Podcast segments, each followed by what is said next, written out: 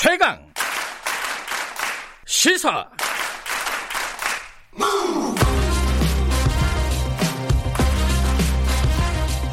지금 여러분께서는 김경래 기자의 최강 시사를 듣고 계십니다. 네, 코로나19 사태 상황 좀 정리해 보겠습니다. 부천의 쿠팡 물류센터에서 집단 감염이 발생한, 발생한 이후에요.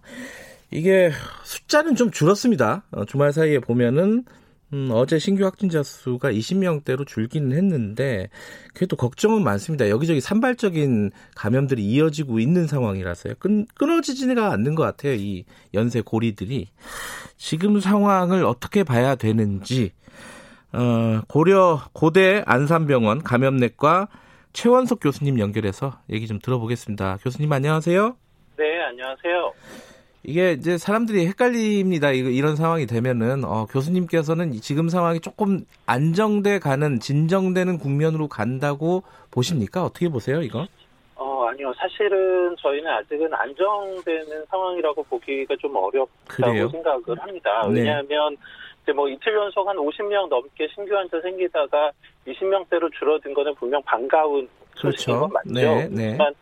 어, 이 접촉자 조사가 이제 마무리가 되면서 집단 내 발병 규모가 좀 확인된 상태인 거라고 봐야 할 것 같고요. 네. 저희가 뭐 여러 번 경험하기도 했는데 네. 신규 환자 발생 숫자에 일일 비하면 안 될 것 같다는 생각이 음. 들고 네. 여전히 이제 환자 발생이 많이 일어날 수 있는 상황이 있다고 생각을 하고 있습니다. 음.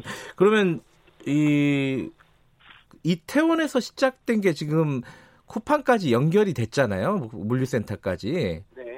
근데 그런 어떤 연쇄적인 감염 상황 이게 끊어졌다고 보기는 어려운 상황인가요? 계속 이어지고 있다 이렇게 봐야 되나요? 일단은? 네, 당연히 그렇죠. 음. 저희가 사실은 이태원에서 발생했던 상황도 그렇긴 한데 네. 그 당시 이제 환자 발생 수가 많이 줄어들어 있었던 때였었죠. 네. 어 그렇지만 이제 거기에서 환자 발생이 있었고 그 이후에 역학조사나 접촉자 조사를 통해서 계속 차단해 가려는 노력을 했지만 그렇게 잘 차단이 되어지지 못했었거든요. 네. 저희가 지금 계속 경험하고 있는 게 이 바이러스가 어, 무증상이나 경한 증상도 상당히 많기 때문에 네. 지역사회 인지되지 않은 환자도 상당수 있다라는 점 그리고 음. 워낙 전염력이 높고 전염의 속도가 빠르기 때문에 네. 저희가 사실은 대처해 나가는 것보다 바이러스가 전파되어가는 속도가 더 빠를 가능성이 많아서 네. 그런 면에서 이 전파의 고리가 완전히 끊어졌다고만 생각하기는 좀 어렵습니다. 예. 지금 걱정이 이번 주에 추가 계약이 수요일 날 예정이 돼 있고 다음 주에는 어, 전면적인 계약입니다. 뭐 이제 그 재량에 따라서 조금씩 조정은 있겠지만 어쨌든 계약 자체는 다음 주까지 완전히 이루어지는 건데 어 요번에 감염 경로 중에 와중에 있었던 초등학교 학생이 있었는데 이 학생이 학교에 등교를 했었어요. 그러니까 이런 상황들은 그 계약과 맞물리면서 굉장히 부모님들도 마찬가지고 우려되는 상황이 나온 것 같은데 이거 어떻게 봐야 되나요? 어 그렇죠. 이제 지역사회에서의 전파도 굉장히 중요한데 네. 또 저희가 지금 등교 수업을 하고 있는 상황이기 때문에 네. 학교 내로의 전파의 고리가 이어지는 게 굉장히 걱정스러운 면이거든요. 네. 어, 저희가 이제 뭐 학생들의 경우에 상대적으로 중증도가 좀 낮을 수 있다 이런 이야기 하지만 상대적인 것이지 아이들의 경우에도 중증으로 진행하는 사례들의 보고가 있고 네. 또 아이들 내에서 감염이 증폭되면서 사회로 다시 유입되고 결국 이제 뭐 중증으로 진행할 수 있는 분들에게 피해를 유발하는 상황이 올 수 있거든요. 그래서 네. 그러한 면에서 저희도 굉장히 우려스럽게 보고 있습니다.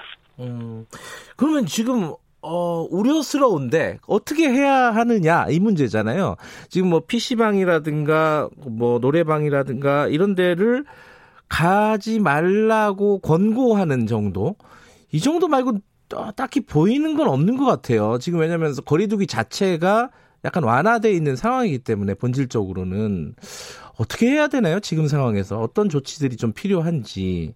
네, 사실은 저희가 여전히 약물을 통한 중재 방안은 없죠. 그래서 예. 이제 뭐 사회적 거리두기나 이런 비약물학적인 중재 방안을 계속 적용할 수밖에 없는 건데요. 네. 사실 이번 사태가 퍼, 어, 퍼지면서 어, 이제, 이제 정부에서는 어, 생활 속 거리두기의 단계이기는 하지만 어, 사회적 거리두기에 준하는 몇 가지 조치들을 어, 국민들에게 당부하기도 하지 않았습니까? 네네. 저는 이제 사실은 지금의 상태가 굉장히 위험하다라는 걸 좀 명확하게 알리고 예. 사회적 거리두기가 만약에 필요하다면 그에 준하는 조치를 조금 더 강하게 어, 적용할 필요도 있다고 생각합니다. 뭐 음. 이미 뭐 유흥시설이나 이런 곳에 출입을 좀 제한해달라거나 네. 어, 적절한 방역의 조치가 취해지지 않으면 그에 해당, 어, 해당하는 행정 조치를 하겠다고 이제 이야기를 하기도 했었는데요. 네. 어쨌거나 저희가 뭐 취할 수 있는 수단이 많지 않기 때문에 네. 이런 부분을 통해서 학교로 환자가 유입되는 걸 최대한 막는 게 중요할 것 같습니다.